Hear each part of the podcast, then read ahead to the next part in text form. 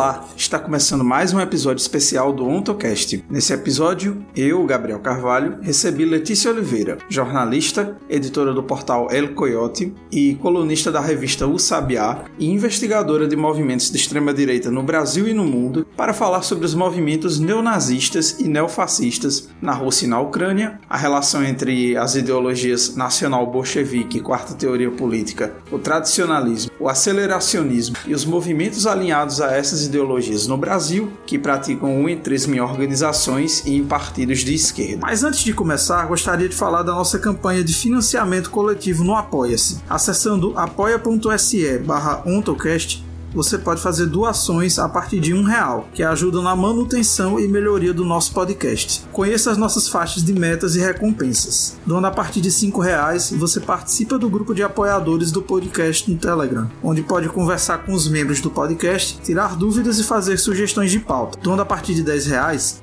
você participa das lives do podcast. E doando a partir de 20 reais, você participa do sorteio de livros e brindes comunistas. Fiquem agora comigo, Gabriel Carvalho e Letícia Oliveira.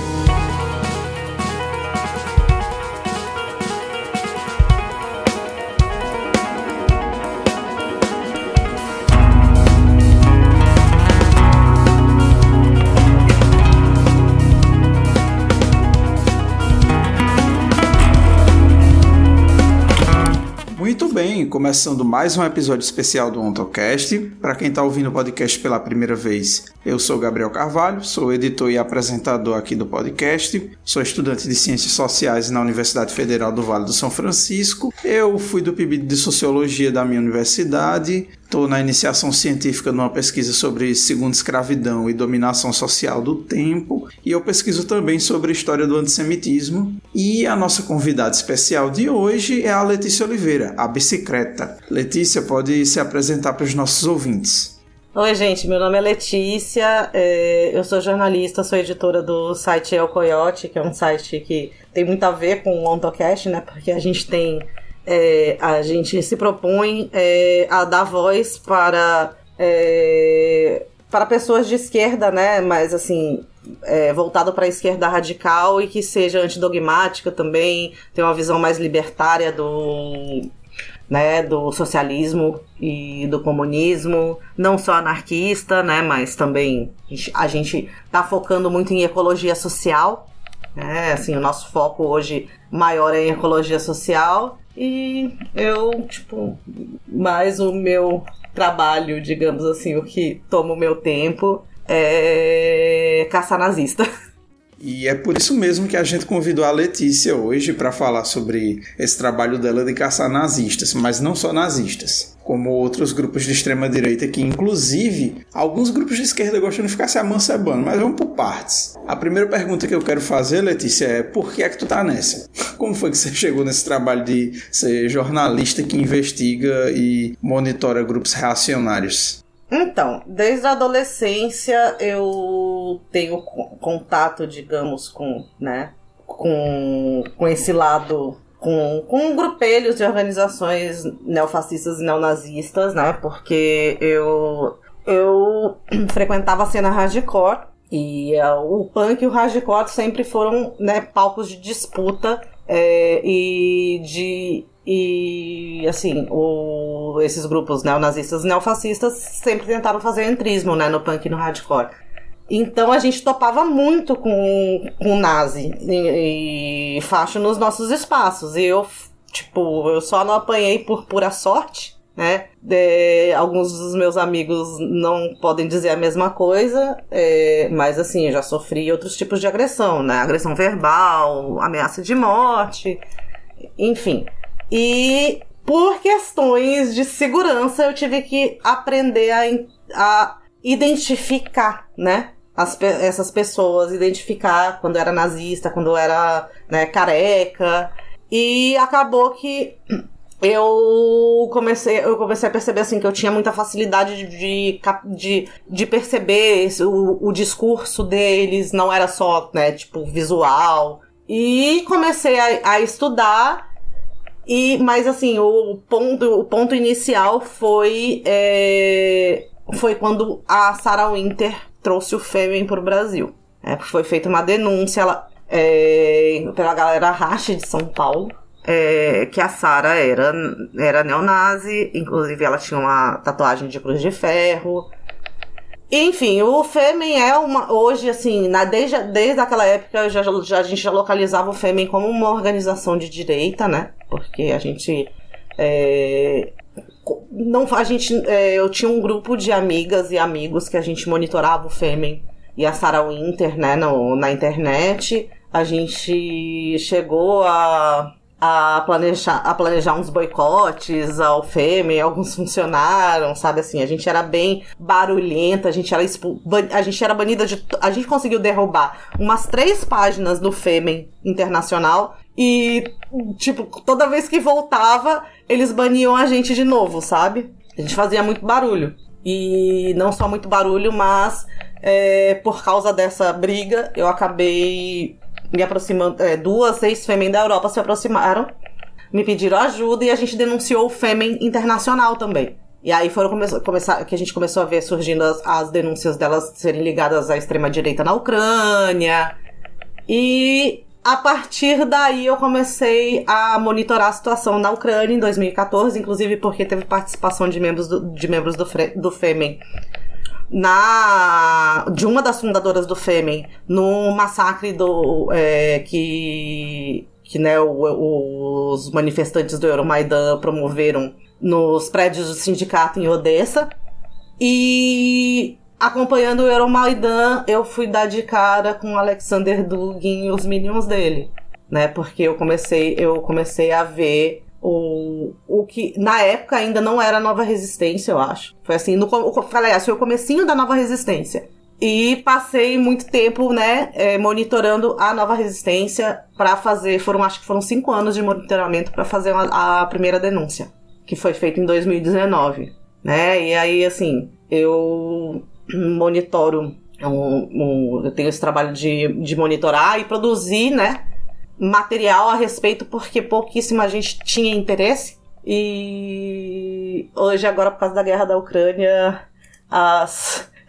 eu tenho sido assim, o meu trabalho foi reconhecido não só pela galera que já, né, que já lidava com a extrema direita e tal, mas por, digamos, não ficou tão mainstream, mas é, já está sendo reconhecido porque pouca, pouca gente sabe, né, ou se especializou nisso, né? Eu tenho mais dois amigos, um é o Frank, que tá sempre, a gente sempre faz podcast junto também, e tem a Pri, que é uma outra amiga, que também é, também observa e monitora os neonazistas mais, mais do lado ucraniano, né? E o, o Frank também, assim, o Frank hoje já também já foca também no do lado russo. E eu, mais, eu acabei pendendo mais para entender como é a extrema-direita russa, entendeu? Sim, inclusive essa extrema-direita russa é importante a gente falar sobre, já que nesse contexto de guerra entre Rússia e Ucrânia, eu vejo muita gente falar sobre os neonazistas ucranianos, mas não vejo falar tanto assim sobre os neonazistas russos os Nasbols, os neofascistas, sobre os QTP. É por isso que eu te convidei para a gente falar sobre essas ideologias. É, QTP, para quem não sabe, é a quarta teoria política, que é um eufemismo para neofascismo. A QTP é uma ideologia que se diz estar à parte das três principais ideologias modernas, né? o liberalismo, capitalismo, o comunismo e o fascismo. Mas a verdade é que eles só repaginam a ideologia fascista. Então eu queria que tu falasse um pouco, Letícia, como foi que essas ideologias surgiram e como elas chegaram no Brasil através de figuras como o Alexander Dugin, que é a mais conhecida, mas que tenho certeza que você vai falar pra gente de outras figuras desses movimentos. Então, o que acontece é o seguinte: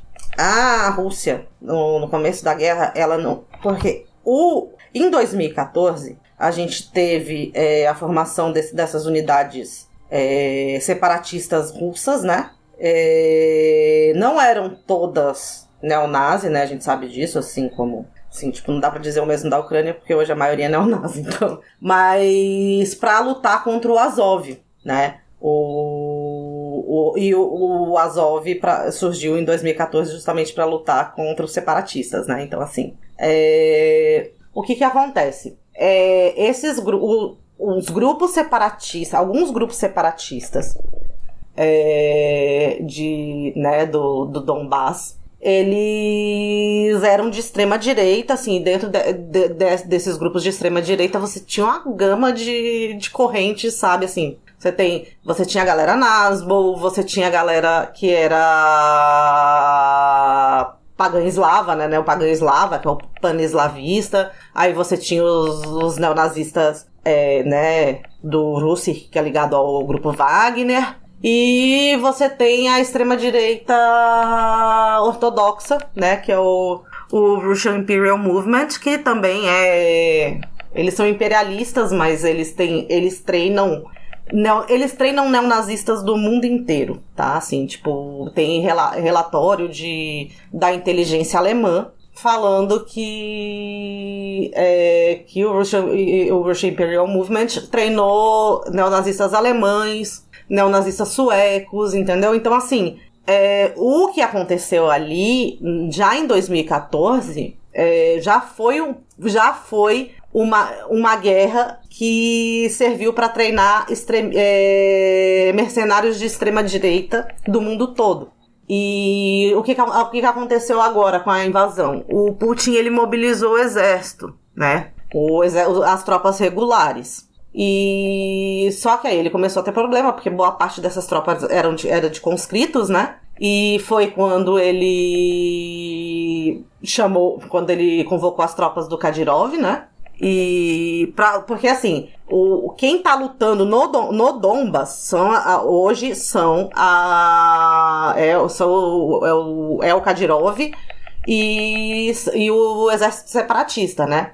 Hoje, no Donbass, quem tá, quem, quem tá é, lutando lá contra o Azov são, são essas tropas. E então é, eles começaram a mobilizar essa, porque toda esse, todos esses, né, essas unidades aí, elas são unidades de voluntários, entre aspas, né, mercenários. E essas, é, elas foram, elas foram mobilizadas recentemente. Elas não foram mobilizadas desde o começo da guerra, entendeu? Então por isso não se ouve, não, não se ouve falar tanto.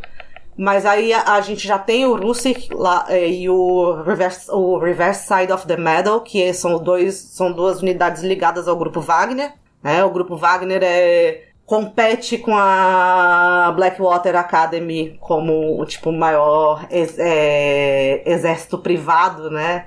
Ou seja, mercenários do, do, do mundo. E o fundador do grupo Wagner é nazista de ter tatua tatuadas insígnias da SS, sabe? E o Russich é um, um batalhão. É, a maioria dos das unidades, né? Boa parte das unidades de extrema direita, não a maioria, mas boa parte, porque o, o tem o Russian Imperial Movement também, é, estavam é, sob o comando do Russich. Inclusive, uma unidade internacionalista, né, entre aspas, que era comandada por um, por um brasileiro, que é o Rafael Luz Varg. E aí a gente já pode começar aí para explicar como é que o Luz Varg foi para lá, né? Na época, o Luz Varg, ele, o, inclusive, ele foi us, o, usado como propag pra, propaganda para recrutar gente no mundo inteiro. Aqui do Brasil foram oito mercenários lutar com o exército separatista, né? E quem fez o recrutamento aqui no Brasil foi a Unité Continentale, que é um grupo franco-sérvio é, de extrema-direita, né? Ligado a, a, um, a uma organização neonazista francesa que chamava Terceira Via. E eles recrutaram aqui no Brasil é, quem é através da, da Frente de Solidariedade é, Brasileira com a Ucrânia que foi uma organização fundada pelo Rafael Machado na Nova Resistência, né? É, e o que, que é a Nova Resistência? A Nova Resistência é uma organização é, que hoje, inclusive, é, que há algum tempo está no PDT, né? É, se, infil, se infiltrou não, né? Mas é porque a gente chama isso de, é, é tudo entrismo, né? E só que assim, a nova resistência, ela não, ela não, o, assim, varguismo a princípio não não tem a ver com a nova resistência. Tem porque eles. Provavelmente o Dugin achou que era o que mais parecia, assim, com, com a, o que ele pretendia com a Aliança Vermelho-Marrom, né? Eu já explico isso também. É, o, o Duginismo aqui no Brasil começou a se organizar nos círculos evolianos, né? Que, é, o Júlio Zévola, é um esotérico fascista né, italiano que achava inclusive que o Hitler era pouco, era pouco nazista pro gosto dele, né? E é uma das e, e é um dos teóricos, né, de, de, de um dos teóricos fascistas que mais influencia a extrema direita mundial hoje. O que que acontece? Você tem dentro desses círculos evolianos, você tem é, a organização de congressos. O primeiro congresso evoliano que teve no Brasil foi na, na Federal da Paraíba. Foi organizada por um pelo Didimo Matos. Ele, eu acho que ele é da filosofia, não, ele é da geografia, desculpa, né, é, da UFPB. O Didimo foi aluno de um é, de, um, de um professor é, da geopolítica, da geografia da USP, que é um dos maiores conhecedores de Rússia aqui do Brasil, que é o professor André Martin. E por causa disso, o, né, a gente tem do, do, dos círculos evolianos, a gente tem essa tentativa de cooptação da academia brasileira, né? E de, de fazer entrismo na academia brasileira é, especialmente da área de, na, nessa área de geopolítica, né? Porque o Dugin, ele, depois eu vou explicar, o Dugin, ele não, não só ele é o criador da, da quarta teoria política, mas ele é, ele foi um dos fundadores do Partido Nacional Bolchevique, né? Que a gente chama de Nazbol. E ele, e além dele ser um dos maiores teóricos do neo-eurasianismo, ele é um dos é considerado uma das figuras chaves do neotradicionalismo que é uma corrente filosófica esotérica da qual fazem parte não só o Dugin, como o, o Steve Bannon e o Olavo de Carvalho. São considerados as três figuras mais influentes do neotradicionalismo no mundo. Então, a gente tem a, a nova resistência, tá? O, o Rafael Machado, que é o fundador da nova resistência, ele não é, é, Porque aí você vê que a gente tem uma formação mais intelectual mesmo, querendo se aproximar da academia e tal. O Rafael Machado, ele vem de um. de um. de um outro lugar. O Machado, ele era do Stormfront, né? O Stormfront é o, o, o talvez o mais famoso site fórum neonazi do mundo. É, e ele se, começou a se organizar, né? Ele tinha no, no Stormfront ele tinha um é, ele tinha criado um, um, fórum supremacista branco brasileiro no Stormfront. Até que ele foi doxado porque assim a galerinha não gostou de, dele falar que era branco porque para eles ele, o Machado não é branco o suficiente né? E assim e, e ele sempre teve essa pegada esotérica né? Filosófico esotérica ele vem, ele já vem de um dessa da, mais da galera assim, tipo Stormfront, depois é, partiu para esse lance filo, é, esoterismo nazi, né? Um Évola e então eles formaram, o Rafael Machado formou essa organização política com a intenção de influência, de tentar, é, de fazer entrismo na esquerda, porque o, o que, como eu falei da aliança vermelho-marrom, né, antes, o que, que é a Aliança Vermelho-Marrom proposta pelo Dugin? Ele acha que é, para vencer o imperialismo, né, o imperialismo, aqui lembrando quando a gente fala, o imperialismo é o imperialismo que ele chama de euroatlantista, né, que seria União Europeia e Estados Unidos. A gente tem que juntar a extrema direita com a esquerda nacionalista e sob o comando da extrema direita. Então, eu acho que eles viram que o PDT era um solo fértil para isso, né?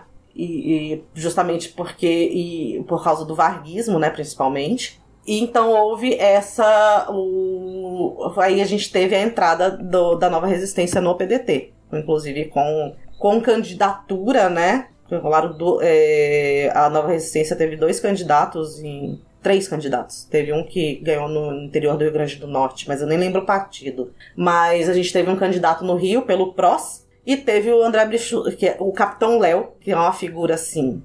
É, quem é flamenguista eu acho que conhece ele. Não vou entrar em muitos detalhes, mas ele era da. Ele era um dos. Ele era um dos, dos dirigentes, acho, da, da torcida. Eu não entendo muito de futebol, mas da torcida jovem do Flamengo. É, ele deu muito problema no Flamengo, inclusive chegou a ameaçar o Zico Sim. Cara, gente boa. E o André Bicho Solto em São Paulo. Isso em 2020. né? Foram candidatos a vereador. E o André Bicho Solto foi candidato pelo PDT, né? Então, é, aí a gente vai. Eu vou explicar o que, que é quais são as outras teorias do Dugin, né? Porque a nova resistência, ela é adepta da quarta teoria política. O que é a quarta teoria política? Sim, vamos cortar todo o lero-lero deles de falar que é, que dá essa história de que existe a primeira o, a primeira teoria política é assim é o liberalismo, a segunda é o comunismo, a terceira é o, é o nazifascismo.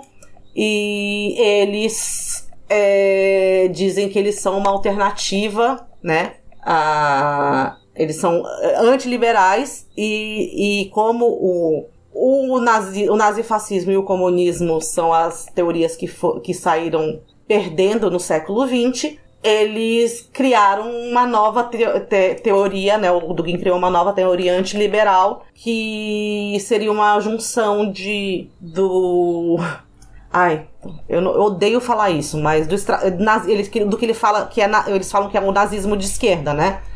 Que é o estracerismo, que era o, o que muitos dizem que foi, era a ala mais à esquerda do, do partido nazista. É, muita coisa do stalinismo, né?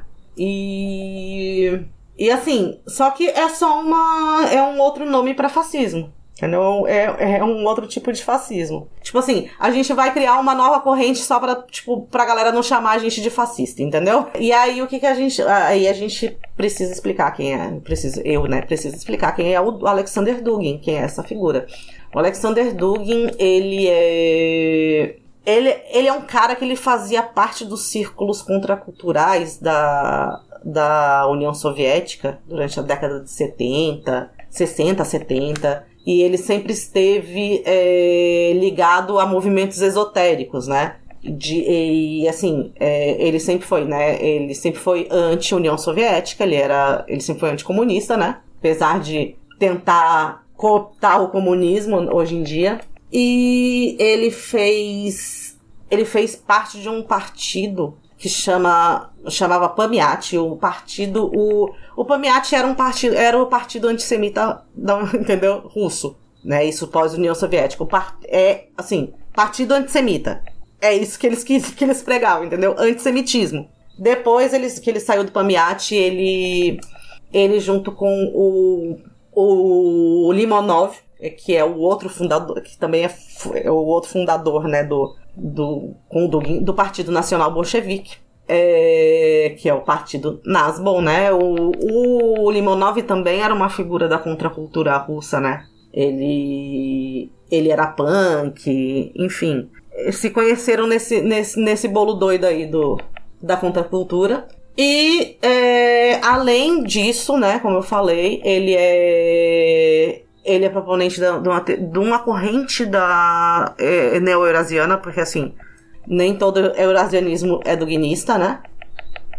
E o Dugin, e ele também é, como eu falei, né? Ele é um dos cabeças do tradicionalismo, e o tradicionalismo, assim, para ser bem, explicar de uma forma bem simples, para não me alongar muito também, é, o tradicionalismo é uma corrente filosófica esotérica fundada por René Guénon, é, o Júlio Zévola é um dos pensadores do, do tradicionalismo. O que, que o, tra o, tradicionalismo trabalha com o conceito de religião perene, uma religião que sempre existiu, é, que foi a, a primeira religião do mundo e todas as religiões de hoje são de, descendentes dessa religião, dessa primeira religião, né? E então eles consideram que existem algumas religiões que estão mais próximas da religião original, que é o, o eles, é, eles consideram o Islã, é, principalmente o Islã e o, e o hinduísmo, tanto que a gente vê o Olavo de Carvalho começou a, a, a né, a, tipo, a militar na extrema direita, sei lá. Foi justamente quando ele entrou para uma tarika, né? Tarika que é, é a tarika é uma ordem esotérica, né?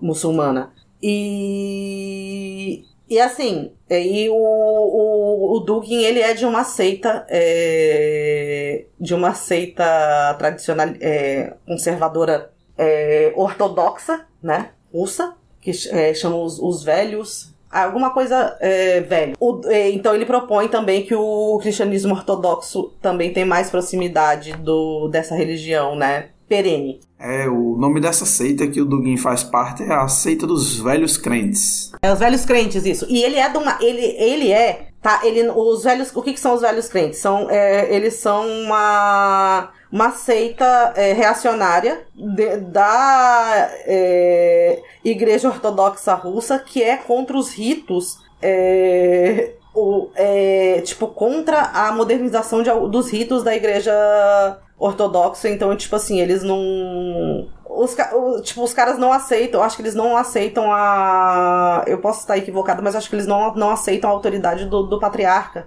por causa disso, entendeu? Ou seja, os caras são, tipo, uma cisão mesmo, aceita, né? Tipo a TFP, essas porra aqui, arautos evangélicos, só que ortodoxa, sabe? De que forma é que essas ideologias chegaram no Brasil? Eu sei que tem um dedo do Olavo de Carvalho nisso, mas eu imagino que tenha outras figuras responsáveis aí. Então eu queria que tu falasse sobre isso, como foi a introdução e recepção disso no Brasil. Eu vou começar falando que eu já tinha falado dos congressos evolianos, né? Encontros evolianos. É, mas eu não falei como que eles começaram a se organizar. Eu falei, falei do Dídimo, né? Falei como eles se infiltraram na academia brasileira, principalmente da área de geopolítica, através do Dídimo. Mas eu não falei do, de como eles começaram a se organizar. É, eles começaram a se organizar em torno de, da comunidade do Olavo de Carvalho. Tá? Eles todos frequentavam a comunidade do Olavo. É, e cria, eles criaram é, uma outra comunidade chamada Olavo do B. E nessa comunidade que aí juntou o Machado, juntou o André Luiz, que agora é dos. que, rompe, que agora eles racharam, né? Tem uma outra organização, saiu da, da nova resistência que chama Sol da Pátria. Frente Sol da Pátria. É, e o que que acontece? O, nesse, é nesse grupo que eles começam a se organizar, é, eles, eles começam a se organizar, né? entre os. Tem o, o, primeiro. O primeiro artigo do Coyote sobre a infiltração do PDT fala bastante, explica bastante. Mas foi aí que, por exemplo, eles tiveram a. Teve aquele debate entre o Olavo e o Dugin, né? Foi por causa disso, justamente. E no primeiro encontro evoliano que teve aqui, que foi é, né, em 2012, você teve a participação do César Ranquetat Júnior, que hoje está na, na banca do, do Itamaraty, é considerado o maior especialista em évola do Brasil, e foi indicado pelo Ernesto Araújo, que é um tradicionalista, só que da linha do Olavo. E assim, uma coisa também que eu queria falar pra gente deixar bem claro assim, que o tradicionalismo que a gente tá falando não é o mesmo tradicional o que a gente tem, tipo, com o TFP, né? A gente é o tradicionalismo com T maiúsculo, é uma corrente filosófico-esotérica, entendeu? é, que tem essa questão de retorno à tradição, né, que é, é, é, é não é ela não é conservadora, é reacionária. A essa tradição que eles, né, consideram é, é, o, o, que é a tradição, o que, que eles consideram como a tradição. É, tudo que é pré-Revolução Francesa, pré-Iluminismo, né? Porque eles são anti-iluministas. E o, o, o, eles são contra a modernidade, né? Então, assim, esse anti-iluminismo também parte para essa questão de ser anti-modernidade. É, porque a modernidade, ela é laica, é, ela é...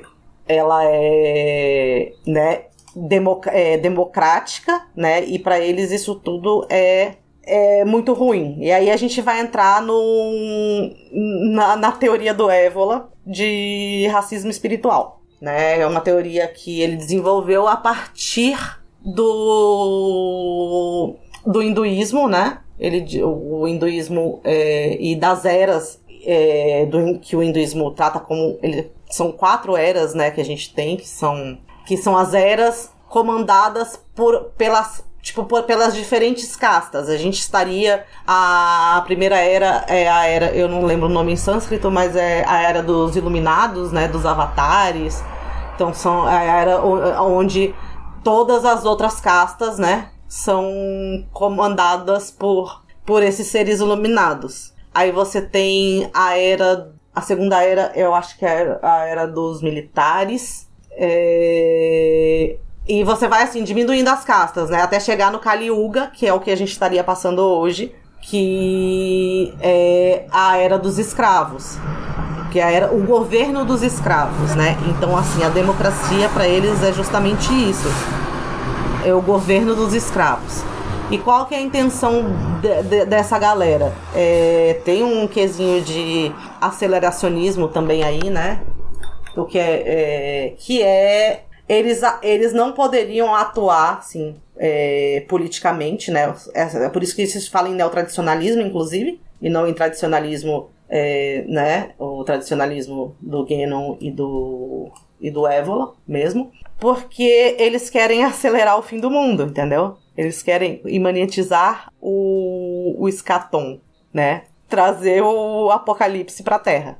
Essa é a visão deles, porque aí você, tipo, com o essa com o apocalipse você teria o fim da era dos escravos e voltaria para a era dos iluminados, entendeu? Para o governo dos iluminados. É... E claro, né, a, não preciso nem falar, como eu falei, a teoria do racismo. É, é, o Évola desenvolveu essa teoria de castas espirituais, né, a partir dessa leitura enviesada dele do hinduísmo. E justamente por isso também que eles têm né, o, hindu, o hinduísmo como a religião mais próxima à religião perene e tal. É, porque até o, o Yugenon era, era muçulmano, né? Se converteu ao Islã. Ah, agora eu queria que tu falasse, Letícia, como é que essas ideologias fazem o velho entrismo dentro da esquerda. Porque é um problema muito sério que muita gente desavisada ou mau caráter mesmo na esquerda usa de um antiliberalismo, entre aspas, de um anticapitalismo, entre aspas, difuso para construir pontes por onde ele pode entrar dentro de um discurso supostamente anticapitalista, ideias que são retrógradas, reacionárias mesmo, né? o, né? A questão do entrismo é justamente por causa da, da o, o, eles cooptam o, o, o, é um discurso assim, ele é muito pernicioso porque justamente por causa desse discurso imperialista, né, e antiliberal, é, é, o discurso anti-imperialista, eu rebobinando. Justamente, eles cooptam como? Na seguinte questão. Superficialmente, você vai ler um discurso anti-imperialista, né? É, anti-liberal, é, mas é, não antiliberal com as mesmas bases, né? Do, do, da, das críticas que a gente faz à esquerda. O antiliberalismo deles é justamente porque para eles o liberalismo é o maior câncer, é, porque foi do liberalismo que, né, que a gente teve, que surgiu é, a modernidade laica, entendeu? Então, assim, é, se a pessoa não, não, não tiver assim, uma formação política mais sólida, ou se ela não não conseguir notar que nas entrelinhas ali é um, o discurso é muito reacionário, porque ele é um discurso reacionário é, a pessoa acaba é, acaba caindo. E assim, o que, o que eu vejo muito é você tem uma proximidade com tipo, a galera de esquerda nacionalista, né? Como eu falei, a, a, é, é justamente com a esquerda nacionalista que eles querem né, se, se amaziar. E. Então esse discurso é, mu é muito fácil você cooptar essa galera porque já tem um discurso né, anti-Estados Unidos, anti, é, anti, um, esse anti-imperialista e existe uma defesa né, do, do, da Rússia como se a Rússia não fosse imperialista, assim, é um negócio doido. E que é um discurso que a gente tem visto cada vez mais, né, assim, com pessoas de esquerda que são conservadoras, né?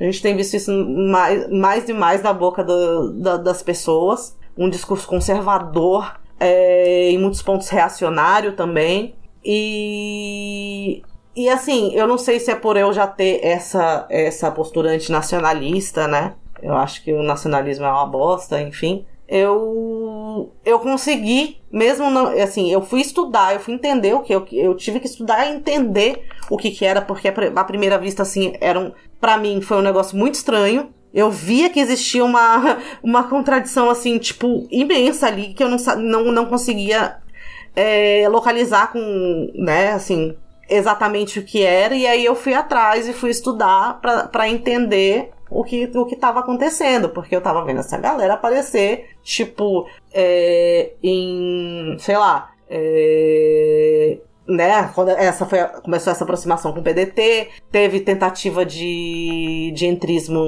é, entre feministas, é, principalmente feministas ligadas ao, ao PCdoB, é, assim, foi, foi um negócio assim que você via, assim, do feminismo radical também, né? Porque era um discurso. É, o discurso do, do feminismo radical, é, né, do Radfem atrai, né, esse, o, o Radfem hoje ele atrai bastante essa, é, por, por posicionamento anti-trans, eles atraem bastante gente conservadora e reacionária, né? E então, assim, a coisa foi ficando cada vez mais clara para mim né? E o problema é como é que eu vou explicar isso para as outras pessoas? Que você tá vendo aqui, eu tô, tô é um, um emaranhado de coisas, de, de conceitos assim que não são todas as pessoas que vão entender, né? É, infelizmente não, assim, o que a gente precisa fazer é educar as pessoas a entender o que, que é o fascismo, né? O, o beabá mesmo do que é o fascismo, do que é o nazismo. Porque senão as pessoas caem nessa, assim, feito patinha. Além disso, tem rolado um revival né, de certas ideologias reacionárias aqui no Brasil, não só com grupos neonazistas e neofascistas, mas também de uma galera que reaviva outras ideologias reacionárias que, politicamente falando, no sentido de chegar ao poder executivo ou, enfim, de tomar o poder por golpe, que quer que seja, não tiveram êxito, mas que tiveram muita adesão, como foi o integralismo, né? Foi uma ideologia assim que teve. É, para lá de milhão de pessoas filiadas né, ao Partido Integralista. Se você puder comentar um pouco sobre isso e sobre como o bolsonarismo está atrelado a esse revival, digamos assim, desses movimentos reacionários, acho que seria interessante. Primeiro eu queria é, assim, fazer uma, assim, conceituar rapidinho o que é neonazi... por que, que a gente chama de neonazismo e neofascismo, e não de, de, não de nazismo e fascismo. É, depois do fim da, da, da, Segunda Guerra, já se, né, já se conceitua como neofascismo e neonazismo. Essa, tem essa conceituação. O fascismo e o nazismo são conceitos é, de, da, né, que, que são conceitos para falar sobre ou esses movimentos de extrema direita, né, é, pós pós Primeira Guerra Mundial e que foram derrotados na Segunda Guerra. O o neointegralismo, ele é, é, é, tipo, após a morte do, do, Plínio, do Plínio Salgado, né? Após a morte do Plínio, o Plínio, inclusive, ele continuou, mesmo depois, né? Ele foi preso, ele foi preso durante é, a ditadura do Estado Novo, é, enfim, o, ele, e ele, mas ele continuou na, na, ele continuou na política, né? Brasileira, ele foi, é, ele foi deputado, pela Arena, né, durante o regime militar, a última ditadura militar. E então você tem é, o, a, e também tem a caracterização do neofascismo e do neonazismo como esses grupelhos que atuam às margens da, da, da, da política institucional, né? E mas que tentam alguns tentam se organizar na política institucional mas só que não são movimentos que têm né, muitos membros então você eles não têm essa a força política né, nesse sentido. Mas com o, o Bolsonaro esses todos esses grupos se sentiram muito empoderados né então, o que eles faziam antes com, tipo assim, as escondidas, digamos assim, atuando mesmo na, marginalmente na sociedade como um todo, né? Não só, não só na política, mas no, nos meios culturais. É, e isso, é, esses movimentos começaram a se fortalecer durante o governo Bolsonaro. Hoje você tem não só a nova resistência no, no, no PDT, mas você tem o a FIB, né, que é a Frente Integralista Brasileira, que é uma das maiores organizações é, neointegralistas do, do Brasil. É, fica entre a FIB e a ACALI, né? A ACALI é um racha da, da FIB. E que estão no PTB. E é, é, interessante, né? Porque você tem a Nova Resistência, que também é uma organização. Como eu te falei, o Machado, é, é, ele era, como ele era desse meio neonazi, é, foi uma organização que juntou uma galera que era de outras organizações já, né? E outros grupelhos é, que já tinha atuação em. tinha ligação com o movimento Pátria Nossa, que o movimento Pátria Nossa é ligado ao Força Nova da Itália. Então, assim, de organizações e grupelhos é, é, neonazistas que atuavam é, e neofascistas que atuavam na, no final da. da no, na década de 2010, sabe? E então você tem é, parte desses grupos sim que, né, que, se que querem se organizar institucionalmente, mas o mais interessante é que os dois grupos estão no trabalhismo, né? E aí a gente vê também uma outra, uma outra organiza essas organizações, é, elas, elas meio que acabaram for, e foram absorvidas pela Nova Resistência, que são outras organizações dissidentes, como o a FNT e a LNT, Frente Nacional Trabalhista, e Legião Nacional Trabalhista. A, a LNT durou um pouquinho mais, mas também é, o Machado adora destruir as, as, outras organizações e absorver todas. É, mas o, o que, que é o nacional trabalhismo? É mistura de varguismo com. com. como é que fala? Com integralismo. Com, aí botam Enéas também no bolo, sabe? Assim, é um, é um troço bem esquisito. É, assim, a gente tem visto muito esse discurso é, do, do, do, no PDT, né? Não só, não só na galera da Nova Resistência, mas a gente vê que é um, um discurso que já tá. A militância do partido já comprou há muito tempo. A militância e algumas é, lideranças, né?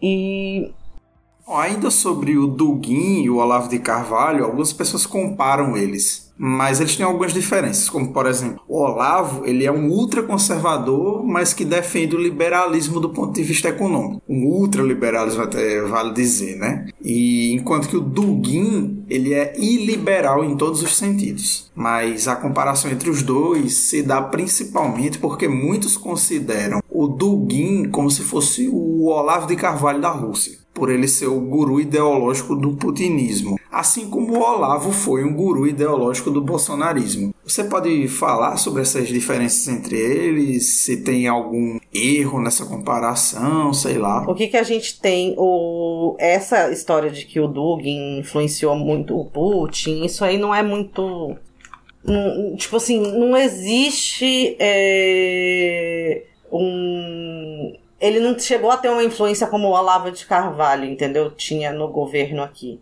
O Dugin, ele era professor, ele era ele era coordenador da cátedra de filosofia da Universidade Estatal de Moscou, tá? Então assim, na, na academia na Rússia ele era muito influente. Ele tinha muita influência é, entre o, no, ele, no exército russo, né? Assim, os, os livros dele são obrigatórios na academia militar russa.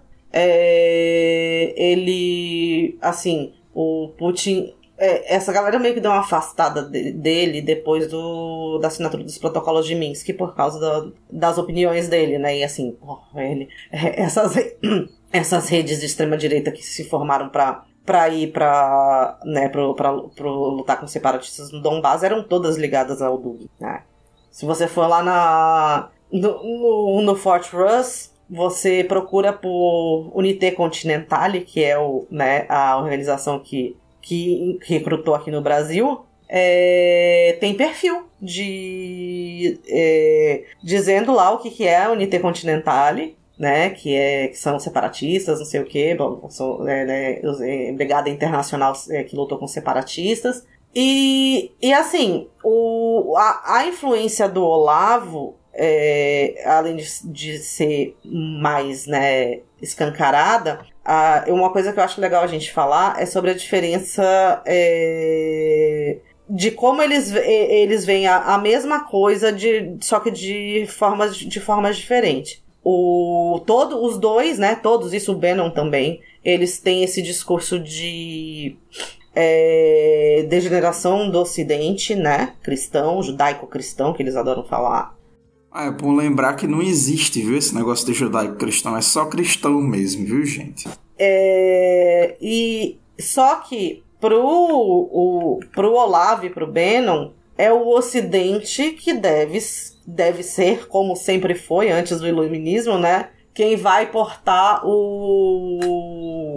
É, a, a bandeira do, do cristianismo branco, né? Tipo assim, do, do ocidente cristão branco. Já o, o Dugin, ele é anti-ocidente, né? Então ele acha que, assim, que a culpa dessa degeneração é do ocidente e que a Rússia que deve ser o, né, que deve ser essa essa o baluarte da do, da branquitude cristã. É interessante a gente notar como uma visão vulgar difusa do que seria uma posição de esquerda facilita né, a cooptação de muita gente para essas ideologias reacionárias.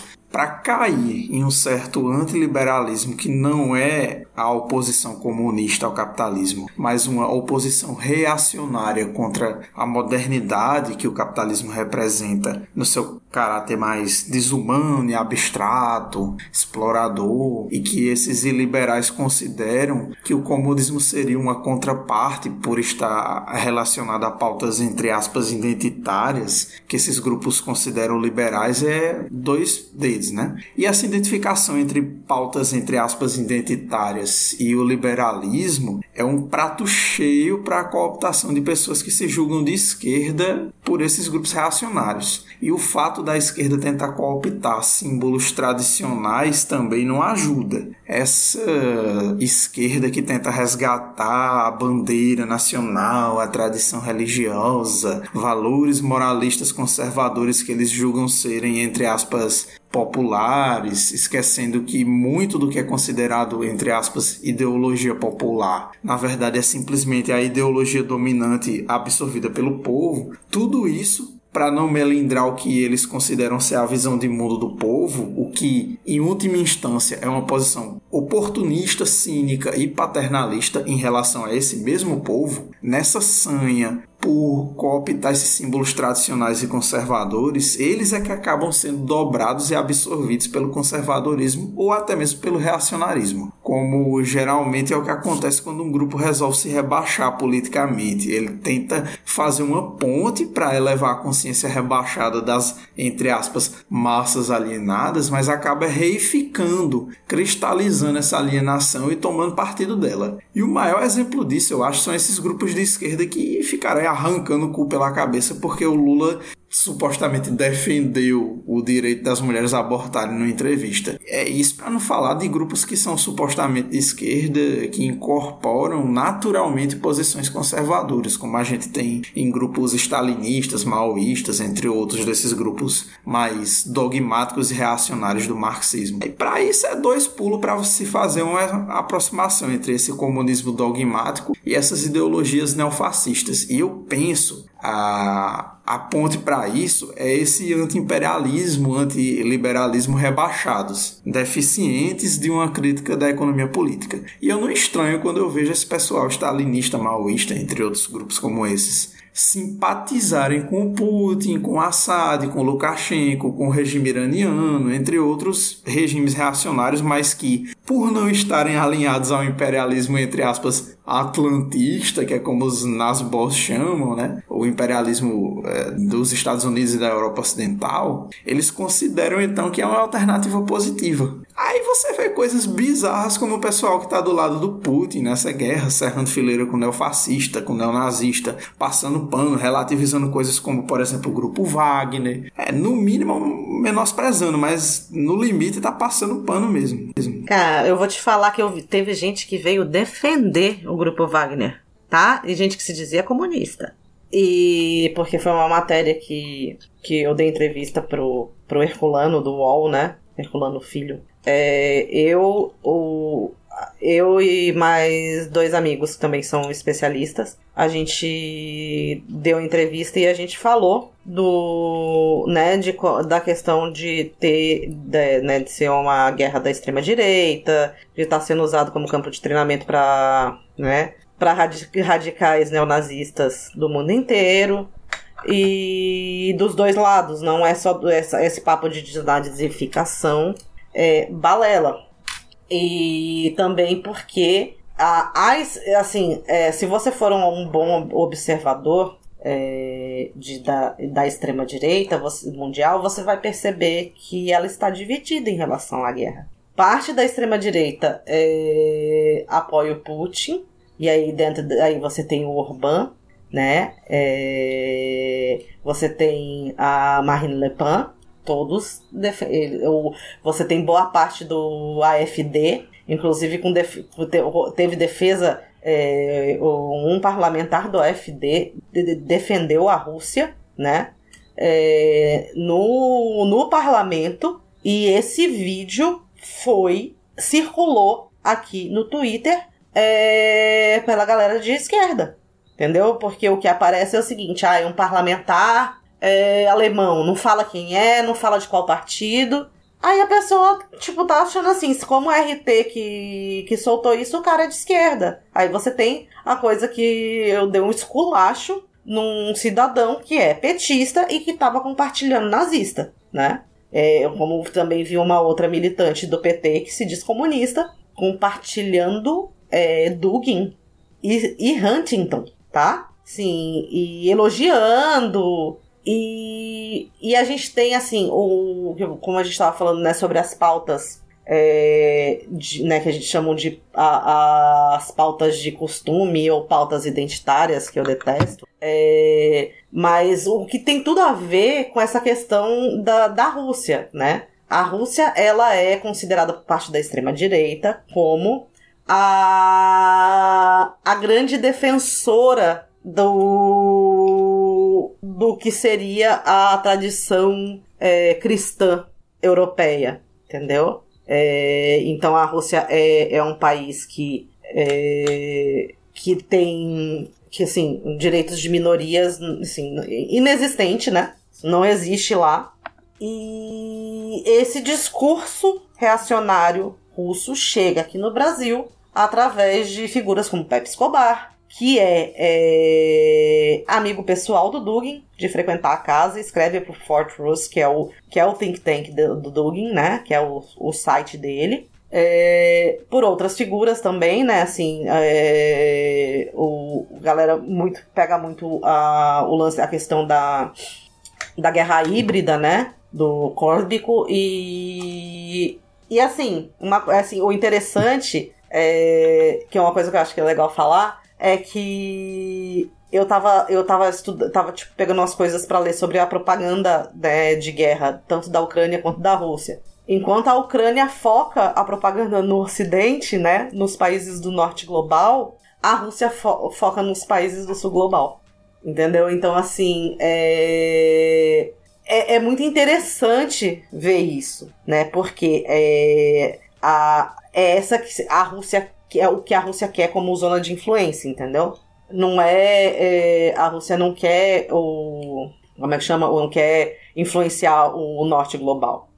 É aquela conversinha de choque de civilizações, entre aspas. Aí você falou da extrema-direita que vê a Rússia de Putin como um farol do tradicionalismo e da luta contra o Ocidente degenerado pelo liberalismo. Eu acho que isso ajuda a revelar o ponto de intersecção entre a extrema-direita e o anticapitalismo reacionário. Porque sim, gente, existe anticapitalismo reacionário. Nem todo anticapitalismo, nem todo antiliberalismo é revolucionário e emancipatório. As próprias ideologias nazista, fascista e integralista, elas pregavam contra o liberalismo. Ah, mas elas não acabaram com a propriedade privada, com o mercado, etc. Não importa, não existe correspondência exata entre teoria e prática, nem essas ideologias têm que ter coerência entre o discurso e a prática delas, né, na extrema direita. Além disso, essas eram ideologias que buscavam quase que uma forma de, entre aspas, purificar o trabalho alienado, que é a forma central das relações sociais no capitalismo, extirpando o que eles consideravam ser o lado ruim, por assim dizer, do capital, que seriam os elementos abstratos, em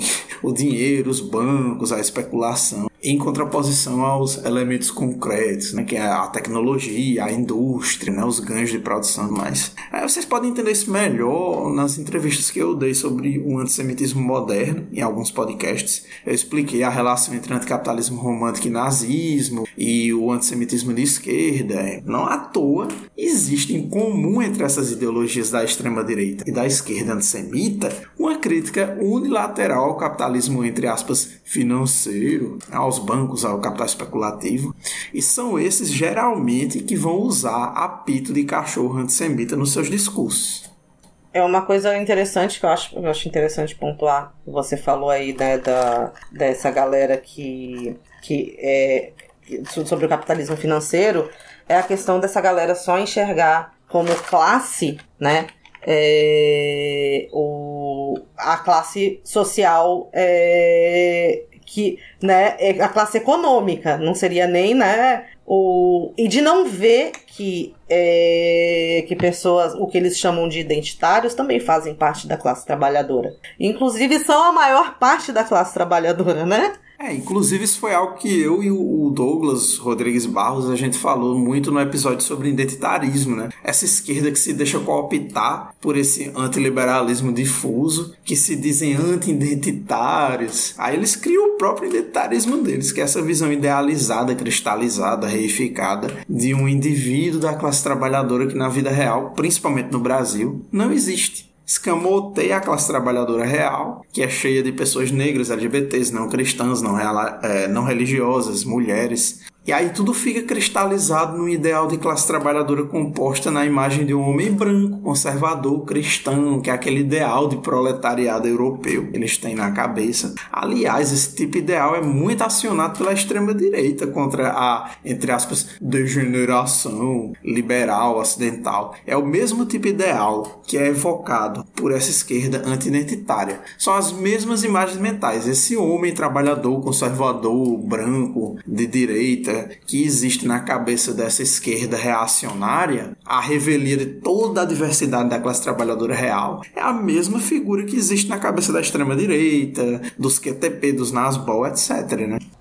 A gente, você falou sobre esse discurso, né, que é um discurso que, que assim, a gente tem o identitarismo, ele na real, ele é uma corrente, ele é uma corrente, né, os movimentos identitários são correntes ligadas no, acho que a novela Droit da, da França, né? A gente tem os primeiros o tanto que a gente tem, tinha um grupo, né, que foi de, é, desmobilizado, um grupo europeu, que era a é, é, unidade, é, unidade identitária, eu acho. Deixa eu até é, gera, não, geração identitária, né? Você tem o que são grupos de extrema direita que se que né, sempre se colocaram como identitários. E uma coisa muito interessante é que você teve a radicalização da classe trabalhadora branca dos Estados Unidos, e não só dos Estados Unidos, na Europa também isso acontece, é, de justamente por causa dessa questão de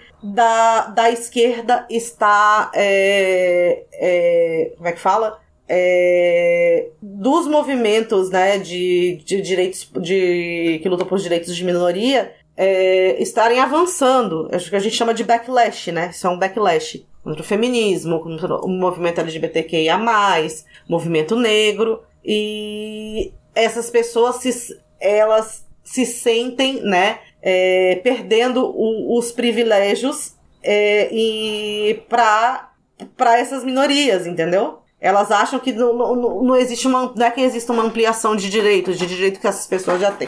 Que a gente, que eu já tenho, por exemplo, como uma mulher branca, é, eles não querem que isso se estenda, entendeu? A, a outras pessoas. E, e isso é baseado no identitarismo branco, tá? É, e você tem, assim, é, por exemplo, você tem na, na, na Europa, você tem um, parte da, da esquerda europeia que é anti-imigração, abertamente anti-imigração. Você tinha o. E aí você vem o Melenchon, né? Inclusive, boa parte do eleitorado dele, tanto nas, na, nas últimas eleições quanto agora, na, nas anteriores a essa, quanto agora, votaram na, na Marine Le Pen. Tá? Então, assim, é, o, o, o, você começa a ter esse, né, esse discurso dentro esse discurso xenófobo dentro da, da, da esquerda. A gente teve do, do, uma coisa que eu acho muito boa assim de, de, a gente ver nesse sentido também é a questão do Brexit. Quando a gente teve o Jeremy Corbyn que não fez campanha contra o Brexit, né? Não, não assim, campanha aberta contra o Brexit, porque a gente tem parte do eleitorado é, do, do Labour que é eurocética e que estava com um discurso abertamente xenófobo. Entendeu? O que eles chamavam de Lexit. eles, eles, eles, tipo, botavam assim, falavam assim, ah, não, é por questões financeiras, né? Uh, eles dizem que eles, eles, a esquerda sempre criticou a, a né, o, fala? A gestão econômica da União Europeia, né? Inclusive por causa da, das merdas que aconteceram com, que aconteceram com a, com a Grécia, com a Espanha, com Portugal. E só que isso, o, o discurso, o disfarce era esse, entendeu? Mas a base do discurso era toda xenófoba. Então, e o que eu tenho visto muito aqui também no Brasil é essa repetição desse, de, desse discurso anti-identitário, né? É, que eu acho que está totalmente alijado do, da, da classe trabalhadora, assim, é, no geral, porque é, essa questão do aborto foi uma coisa que me pegou muito, porque eu vi muita gente assim falando, ai não, porque o, o Lula vai perder por causa disso. Cara, foi a, acho que foi a coisa mais certa que ele falou durante, assim, desse período de pré-campanha, sabe? Assim, é, e, você falar assim, ah, não, é, você não pode falar sobre isso porque vai deixar os cristãos putos, eles vão votar no Bolsonaro. Bicho, não é por causa disso que eles vão votar no do Bolsonaro, sabe? Assim, a, a galera é, a galera evangélica vota no Bolsonaro porque o pastor manda votar. A gente tem que entender isso, sabe? Que essas, essas, essas seitas neopentecostais, é, é, eu chamo de seita porque é seita mesmo, entendeu? E então o que, que você tem numa seita é mentalidade de seita. O cara vai seguir, a pessoa vai seguir o guru, vai seguir o pastor, entendeu? Porque ele, é, ele é o chefe. Então, assim, sabe? Assim, eu acho muito, muito complicado dizer que é, a maioria, é, tipo, dizer que quem, é, quem fala, como já falaram para mim, que quem defende o aborto é feminista branca de classe média, porque desconhece a realidade da, das mulheres evangélicas e conservadoras, quando a gente tem a, o aborto como a quarta causa de morte materna no Brasil. E quem morre, né? Assim, porque eu acho também bem pernicioso um, um, um, o discurso de que ah, só é, mulher branca e rica que não, não morre porque tem dinheiro para abortar. Isso não é verdade. A gente teve é, casos de, assim, eu até posso puxar, mas eu lembro de pelo menos dois casos no Rio de Janeiro de mulheres que pagaram por um aborto, pagaram caro é, não eram ricas, mas eram, tipo, classe média, né? Classe, classe média baixa, conseguiram juntar o dinheiro, pagaram, tipo, sei lá, na época entre 3, 3 mil reais, 5 mil reais para fazer um aborto, e for, e deu alguma coisa errada, elas foram encontradas carbonizadas, tá? É... Porque para tentar se desfazer do corpo, sabe? Então, e, e a gente.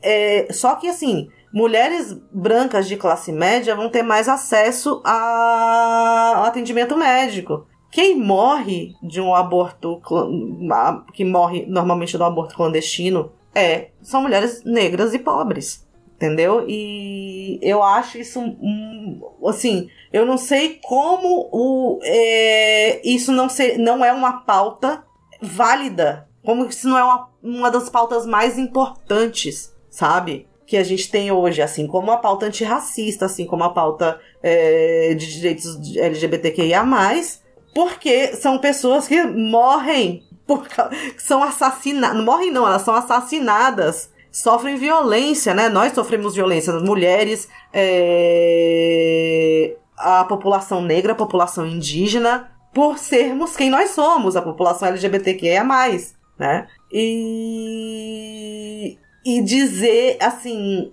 sabe, que isso não interessa para a classe trabalhadora, é, é, um, é um processo de radicalização muito parecido com, com esse que aconteceu nos Estados Unidos, só que por outro lado. Entendeu? A gente teve isso aqui também, né, com o, o Bolsonaro, mas a gente está vendo isso muito, muito forte dentro da esquerda hoje. Sim, tá tendo aí uma intersecção entre duas ideologias que estão em extremos opostos. Ah, mas você está fazendo teoria da ferradura, Gabriel? Não, não é uma ferradura. Não são dois extremos que estão um do lado do outro. É um ponto de intersecção numa região marginal da ideologia de esquerda que representa perigo né, para o potencial emancipatório aqui especificamente do comunismo, né, que é o nosso, nosso programa político, mas de qualquer outra é, ideologia revolucionária, né, o anarquismo tal, é, que pode muito bem cair nessa armadilha, né? É uma coisa muito interessante também que eu lembrei agora de uma coisa, de uma discussão que eu tava assim, né, com, com os colegas do, do CST, e o Boris, ele trouxe um negócio muito interessante, assim, é, antiga, né, assim, durante o período da Guerra Fria, quem era, é, quem se colocava como defensor de direitos de minorias era justamente, né, o, a União Soviética.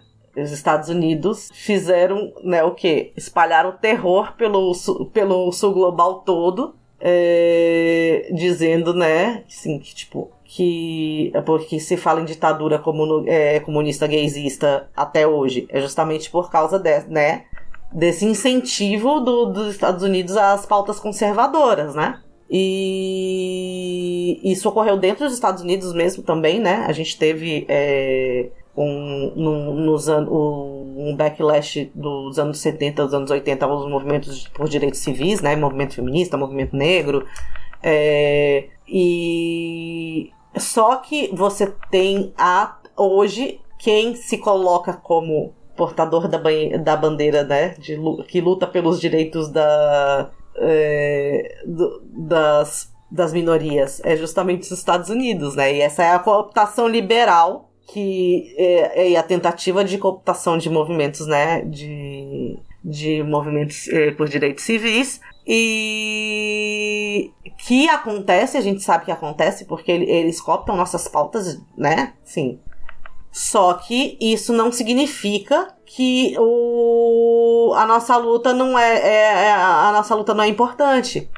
E a gente, a, gente, a gente já luta contra essa tentativa de cooptação das nossas pautas, né? Já luta contra isso há muito, há, há muito tempo. É, nos Estados Unidos, é, a, a maior parte de, dessas pautas foi cooptada, assim, né? Boa parte, não digo a maior. Mas você ainda tem resistência lá dentro, entendeu?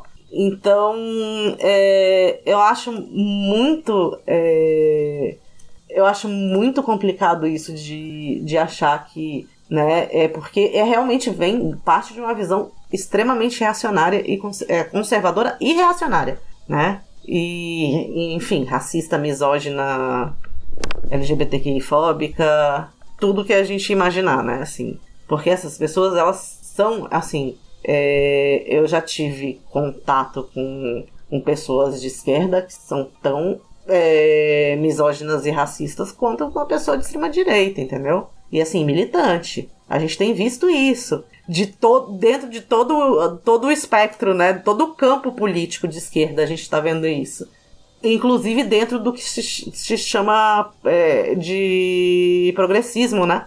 Eu acho interessante esse pessoal que cai na vala do antiliberalismo. Né? Veja, a gente não está defendendo liberalismo econômico, é, nem a gente tem nenhuma ilusão com o liberalismo político. Só que um antiliberalismo que não tem uma base de crítica materialista do capitalismo, um projeto emancipatório, não seja de retrocesso para o passado, como são as ideologias de extrema-direita, não é um antiliberalismo defensável. Como eu ia dizendo, esse pessoal antiliberal, muitas vezes nessa sanha de se opor a tudo que não esteja alinhado ao que eles defendem, acaba caindo até numa mentalidade conspiratória. Qualquer tipo de defesa de uma pauta progressista vai ser tratada como pinkwashing, greenwashing, etc. Como se fosse uma, uma conspiração para cooptar as pessoas. Qualquer luta popular que não seja estatal vai ser tratada como guerra híbrida. É, eu quero lembrar aqui da defesa que o campo petista faz dessa tese de guerra híbrida, da Revolução Colorida, para se referir, por exemplo, à jornada de junho de 2013. Isso vai se estender na análise desse pessoal a qualquer movimento autônomo nos países de regimes que eles estão alinhados. Eu não consigo deixar de pensar como é bizarro um partido supostamente de esquerda abraçar um autor conservador de direita como Andrei Curípico, que escreveu o livro Guerras Híbridas, né, que foi publicado no Brasil por uma editora simpática ao PT, inclusive com um subtítulo apócrifo,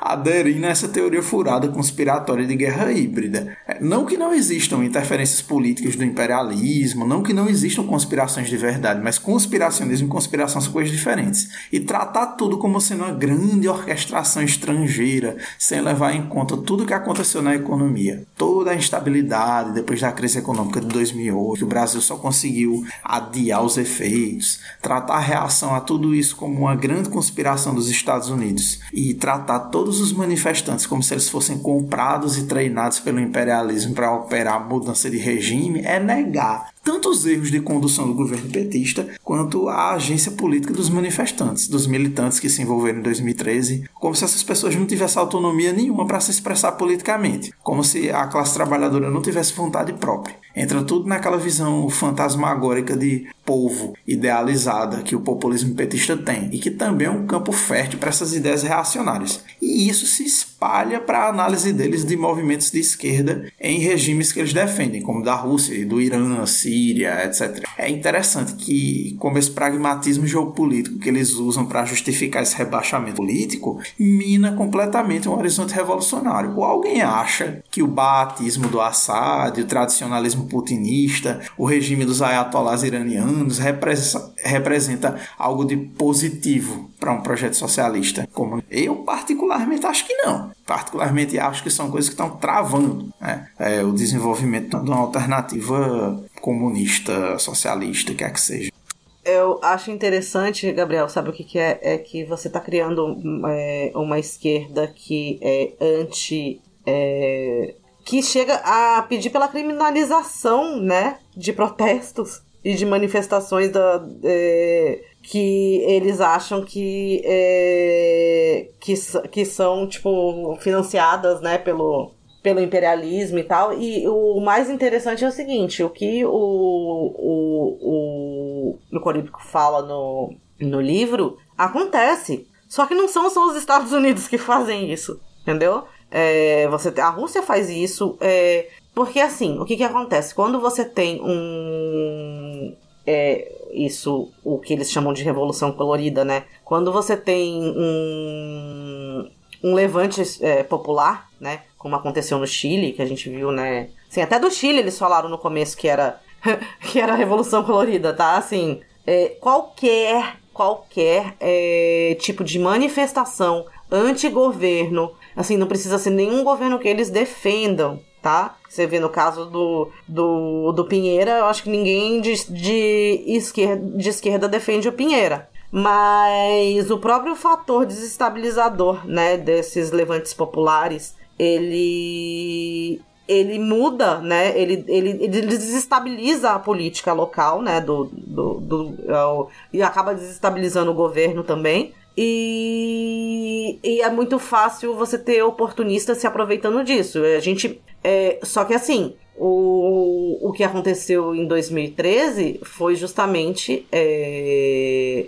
a esquerda, parte da esquerda, criminalizando né, as jornadas. É, e, e assim, é, né, você teve, a, você teve o, a cooptação dessa, dessas manifestações, porque a partir do momento começou, né, quando você tem a Globo chamando para ir pra rua e tal, ali era o momento de fazer a disputa política. Porque a direita soube fazer essa disputa política e, e cooptou o movimento todo. Eu lembro, nunca vou me esquecer da cena do último dia da manifestação do Passe Livre em São Paulo, que foi uma, uma parte da, assim, da, da, da, da galera percebeu, e, né, de esquerda, assim, e foi apoiar tanto tipo gente de partido, é, como PT, PSOL, PCB, PC, né? E foram expulsos da Paulista pela extrema direita.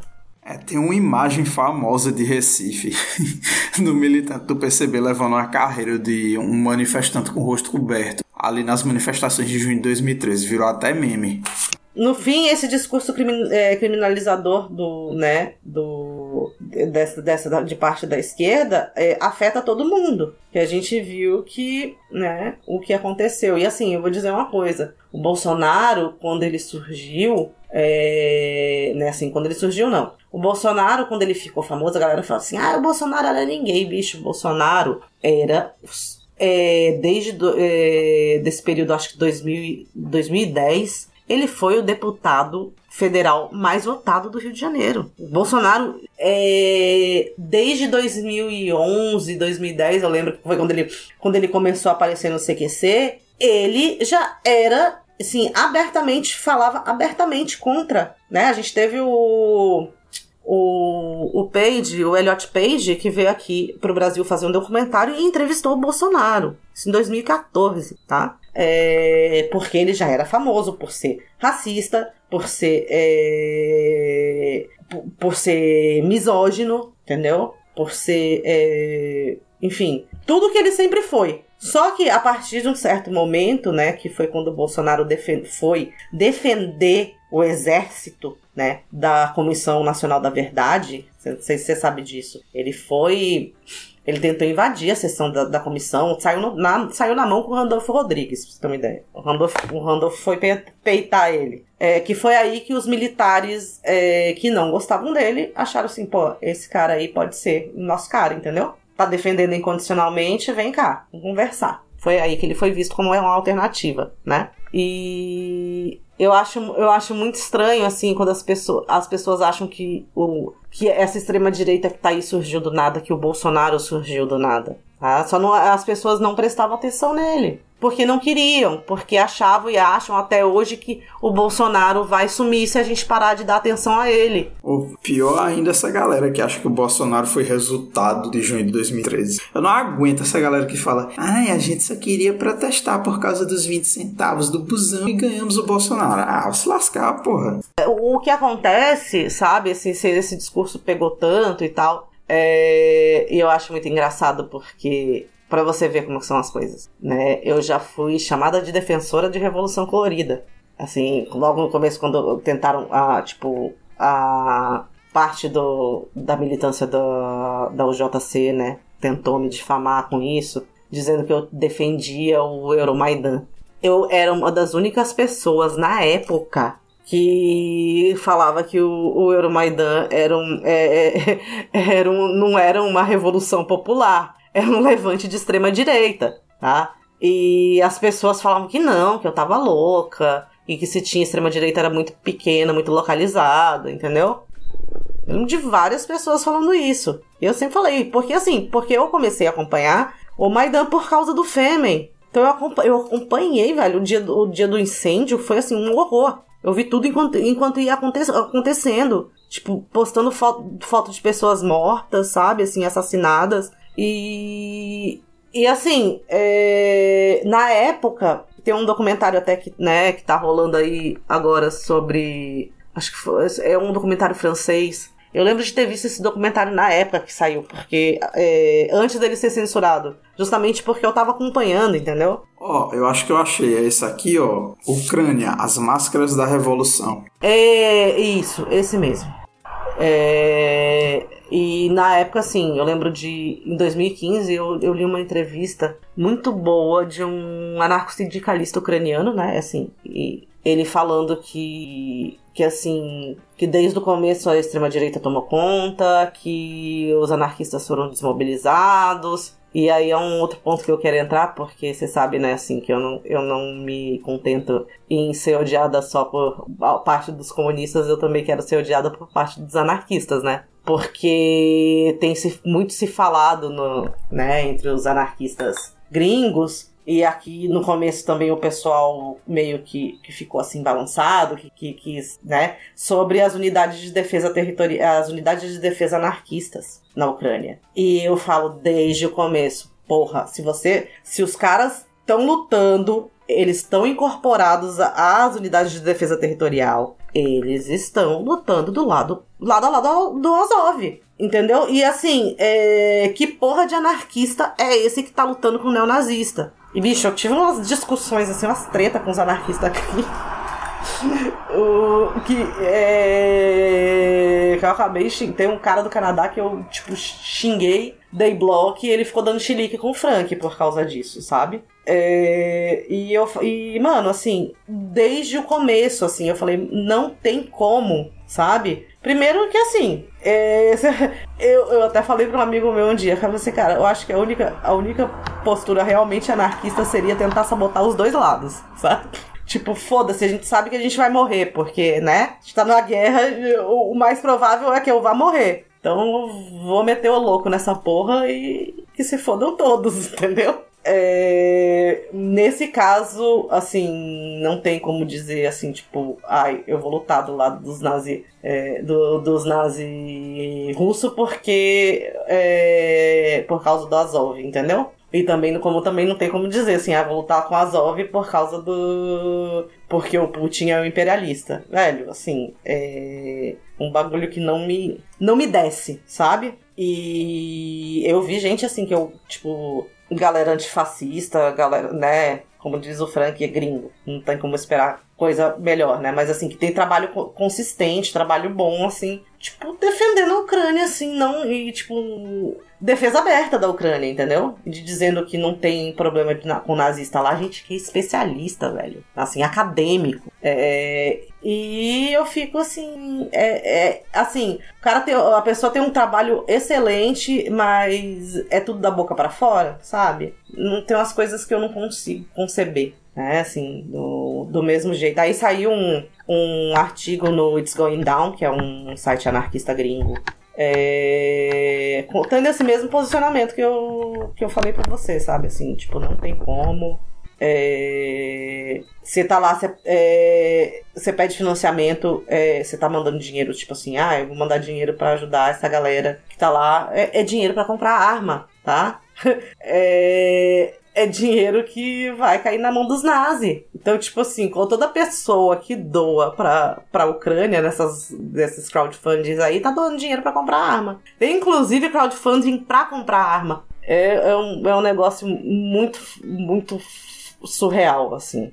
Ah, desde o começo da guerra tem um pessoal de esquerda tomando o lado Putin anti-imperialista. Ao mesmo tempo tem um pessoal do lado oposto que nega o problema do nazismo na Ucrânia, menospreza a influência desses grupos, né? Aí também é foda.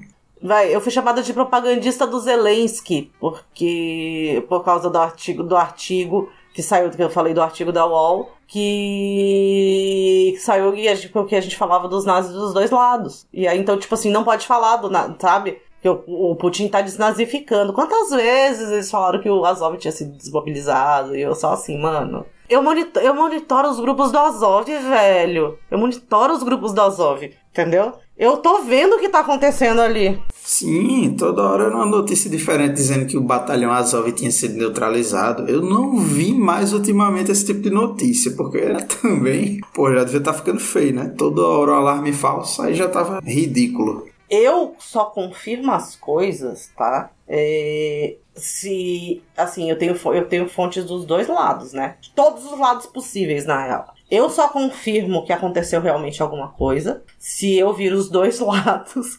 é, compartilhando assim, tipo, nunca vai ser igual. Mas compartilha, é, tipo assim, tá, cada um dá seu lado da, do acontecimento, mas é, aquilo aconteceu. Porque se os dois lados estão, estão compartilhando, alguma coisa aconteceu, né?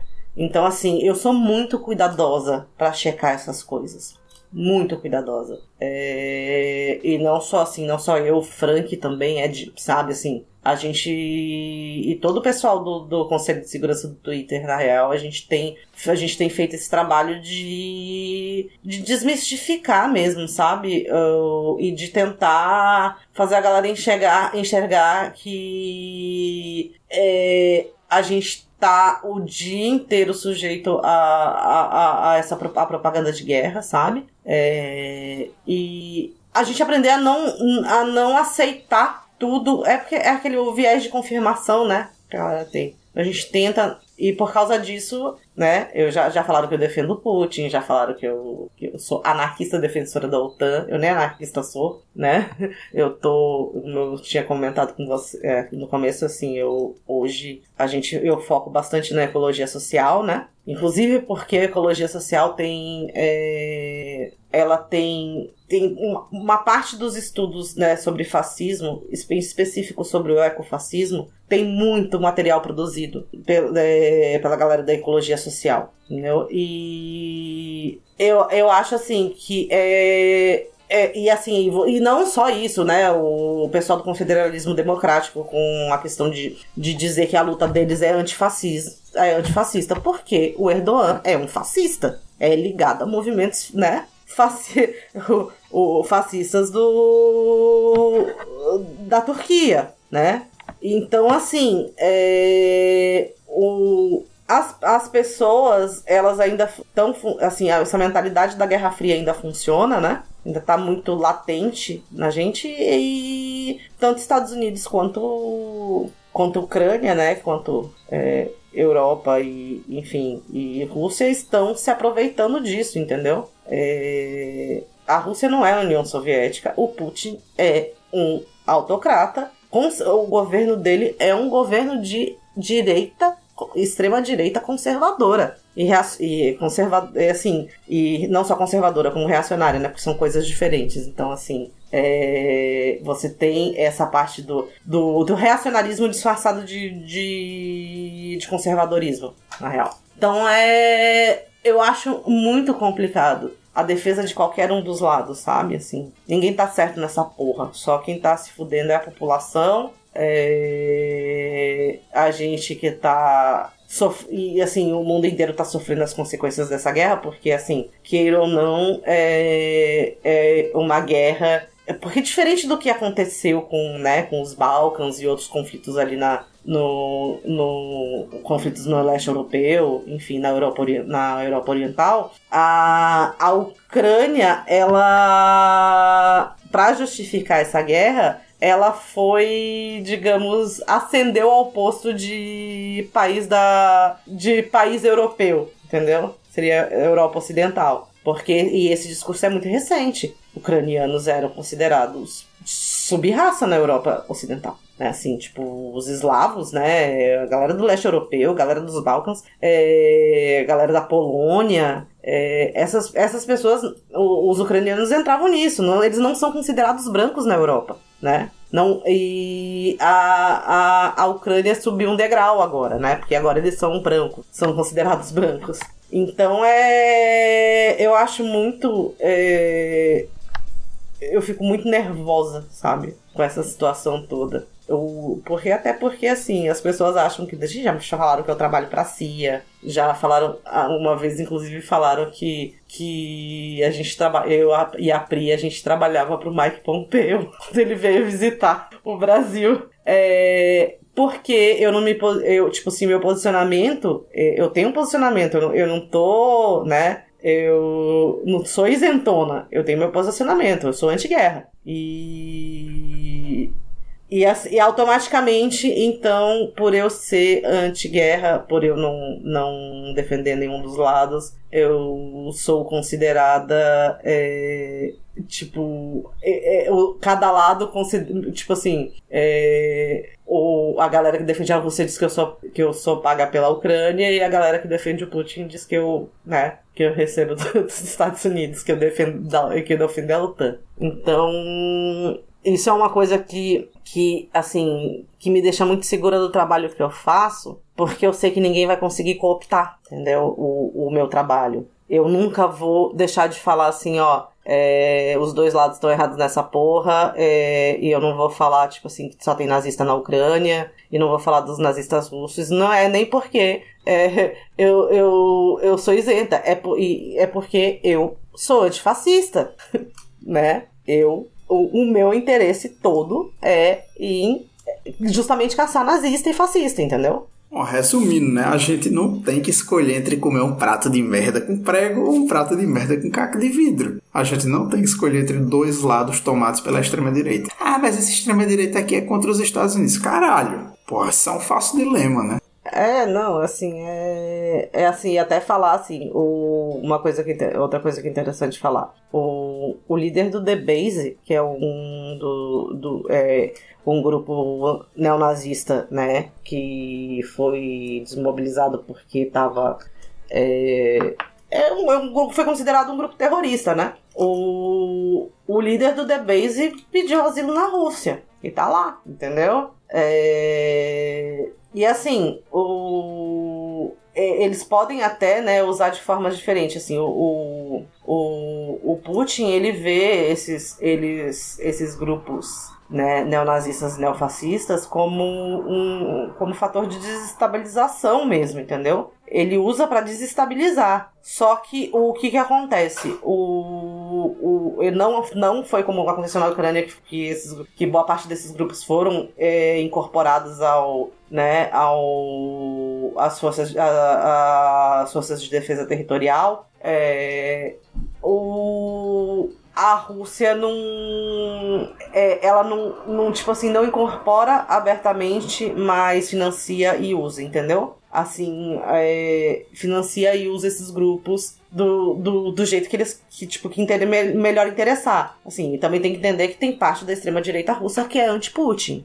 É, a gente tem o caso do Navalny, que é um caso é, muito, assim, que o Ocidente todo defendeu, e o Navalny é ele é etnonacionalista, sabe? Assim, é um cara que é, que fala em Rússia para os russos, né? Para os russos só. Os russos. É porque tem uma diferença de, de entre russo étnico e as pessoas que. Tipo, os chechenos que eles, né? Eles fazem parte. A Chechênia faz parte da Federação Russa, mas eles não são etnicamente russos, né? Então. É, eu entendo que é muito complicado e é mais, muito mais fácil você, sabe, é, comprar a propaganda que tá, que tá vindo de um dos lados. É muito mais fácil. Tipo, te poupa de muita dor de cabeça, sabe? Nesse sentido. Mas. É, eu simplesmente não consigo, porque eu, eu, tô, eu sei, eu, eu tô vendo o que tá acontecendo, entendeu?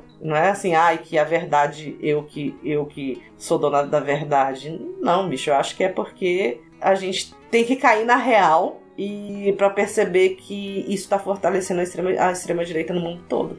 É perfeito. Não tinha melhor forma de encerrar esse papo. Esses posicionamentos acabam fortalecendo a extrema direita no fim das contas. Agora eu vou parar até alugar porque a gente já está conversando bastante, já é de madrugada. Então pode fazer teu jabá, viu, Letícia? Fazer suas considerações finais, pode ficar à vontade. Tá, é, então, é, me sigam no Twitter, Uh, é arroba bicicleta, com CR mesmo. É, sigam também o El Coyote, né? Que é o, o site que eu sou editora, que é arroba El Coyote underline mag, M-A-G.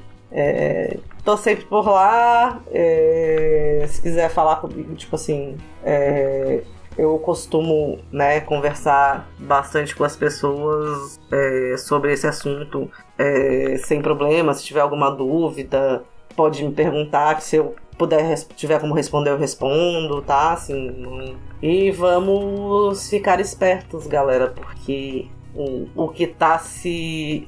O que tá vindo aí é, é um negócio muito feio. Muito, muito feio. E a gente tá, assim, a situação está propícia para que a gente tenha um fortalecimento, um fortalecimento e uma, uma nova ascensão, né? Da, da extrema-direita no mundo, assim, é, a gente vê que agora a, a Inglaterra, né, vai mandar imigrantes que, que de, de qualquer parte do mundo que, que não tenha é, que não tenha feito o pedido, sim, eles inventam um monte de coisa pra pessoa pedir o asilo da, da forma certa, né? Não tenha. Dizem que são ilegais e tal. Eles vão deportar todo mundo pra, pra Ruanda. E a primeira-ministra da Dinamarca já falou que quer fazer a mesma coisa. É, isso parece que tem a ver com um acordo que foi feito entre o governo britânico e de Ruanda. Não sei se tu viu isso. É, o que é pavoroso, tenebroso, sim, se a gente for pensar. É a gente vai ver assim, e a gente já tá vendo que a Europa tá num processo de fascistização é, e a gente está tendo né, o, é, o alta dos preços, preços dos alimentos, a gente vai ter a questão da energia, né, por causa do petróleo, já não, não é só aqui, tipo assim, é, a, óbvio que aqui no Brasil a gente tem a gente tem o Bolsonaro, né, que destruiu o país, mas é, o, a escassez de alimentos está vindo, tá? Inclusive porque a Ucrânia, né, é produtora de diversas é, é, diversas commodities, né? Não, e, é, a Ucrânia é a maior produtora de trigo do mundo, é, é a maior produtora de óleo de girassol, é, né? Enfim, e a gente, a gente vai ver a, quando, a, quando a população está no, no desespero, na miséria, é, a gente tem um, uma facilidade assim, desses discursos de extrema direita se, se propagarem. Né? Então, assim, a, a luta ela vai ser árdua e não vai ser rápido, não vai se solucionar rápido. E eu queria dizer que eu acho que todo mundo é, tem que se organizar, é, não é só votar, tem que se organizar é, localmente ou organizar com pessoas de outros lugares também, mas que tenham mesmo, os mesmos propósitos, sabe assim? E a gente tem que com começar a criar a resistência antifascista, gente, porque demorou, inclusive, né, pra gente fazer isso. A esquerda se acostumou tanto com essa falta de horizonte que se passou de uma resignação ao, entre aspas, realismo capitalista, como Mark Fisher chama, né? A partir da derrota do, entre aspas, socialismo real, para uma afirmação desse realismo, mas com a crise, com o desastre ambiental, a gente está vendo os limites físicos estruturais desse dito realismo. Tudo isso que tu traz atesta isso. A lógica do capital atinge um limite vital e a gente está perto desse limite. Isso não quer dizer que o mundo vai acabar de um dia para o outro, que a Terra vai rachar no meio e jogar todo mundo para o espaço, né? Ah, esses processos levam décadas, às vezes até séculos, né? Ah, isso que é o pior, né? O processo não é rápido. Se a gente decidir continuar vivendo no capitalismo, o que a gente vai viver são séculos de hecatombe climática. A gente vai definhar até ser extinto e o planeta vai continuar aí sem a gente. Não é nem uma questão de salvar o mundo, mas salvar a gente mesmo desse fim catastrófico que o capitalismo oferece. E é com essa nota super positiva que a gente chega ao final desse episódio.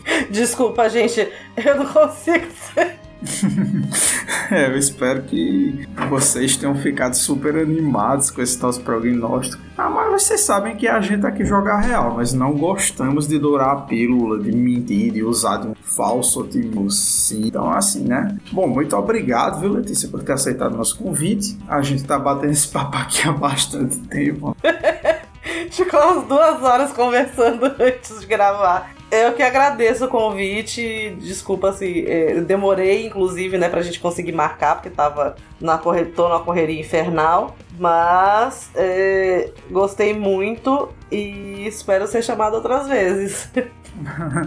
é, com certeza vai. De preferência até numa live pra gente poder fazer análise de conjuntura. é, para a gente fazer um, um, conteúdo mais atual que não fique datado, né? Análise de conjuntura que faz as pessoas, tipo, se esconderem embaixo da mesa e chorar. É, para chorar em posição fetal, tremendo embaixo da pia. Bom, então é isso, queridos e queridos ouvintes do AutoCast. Espero que tenham gostado desse episódio especial do nosso podcast. Tenham todos um bom momento e um grande abraço. Até o próximo episódio.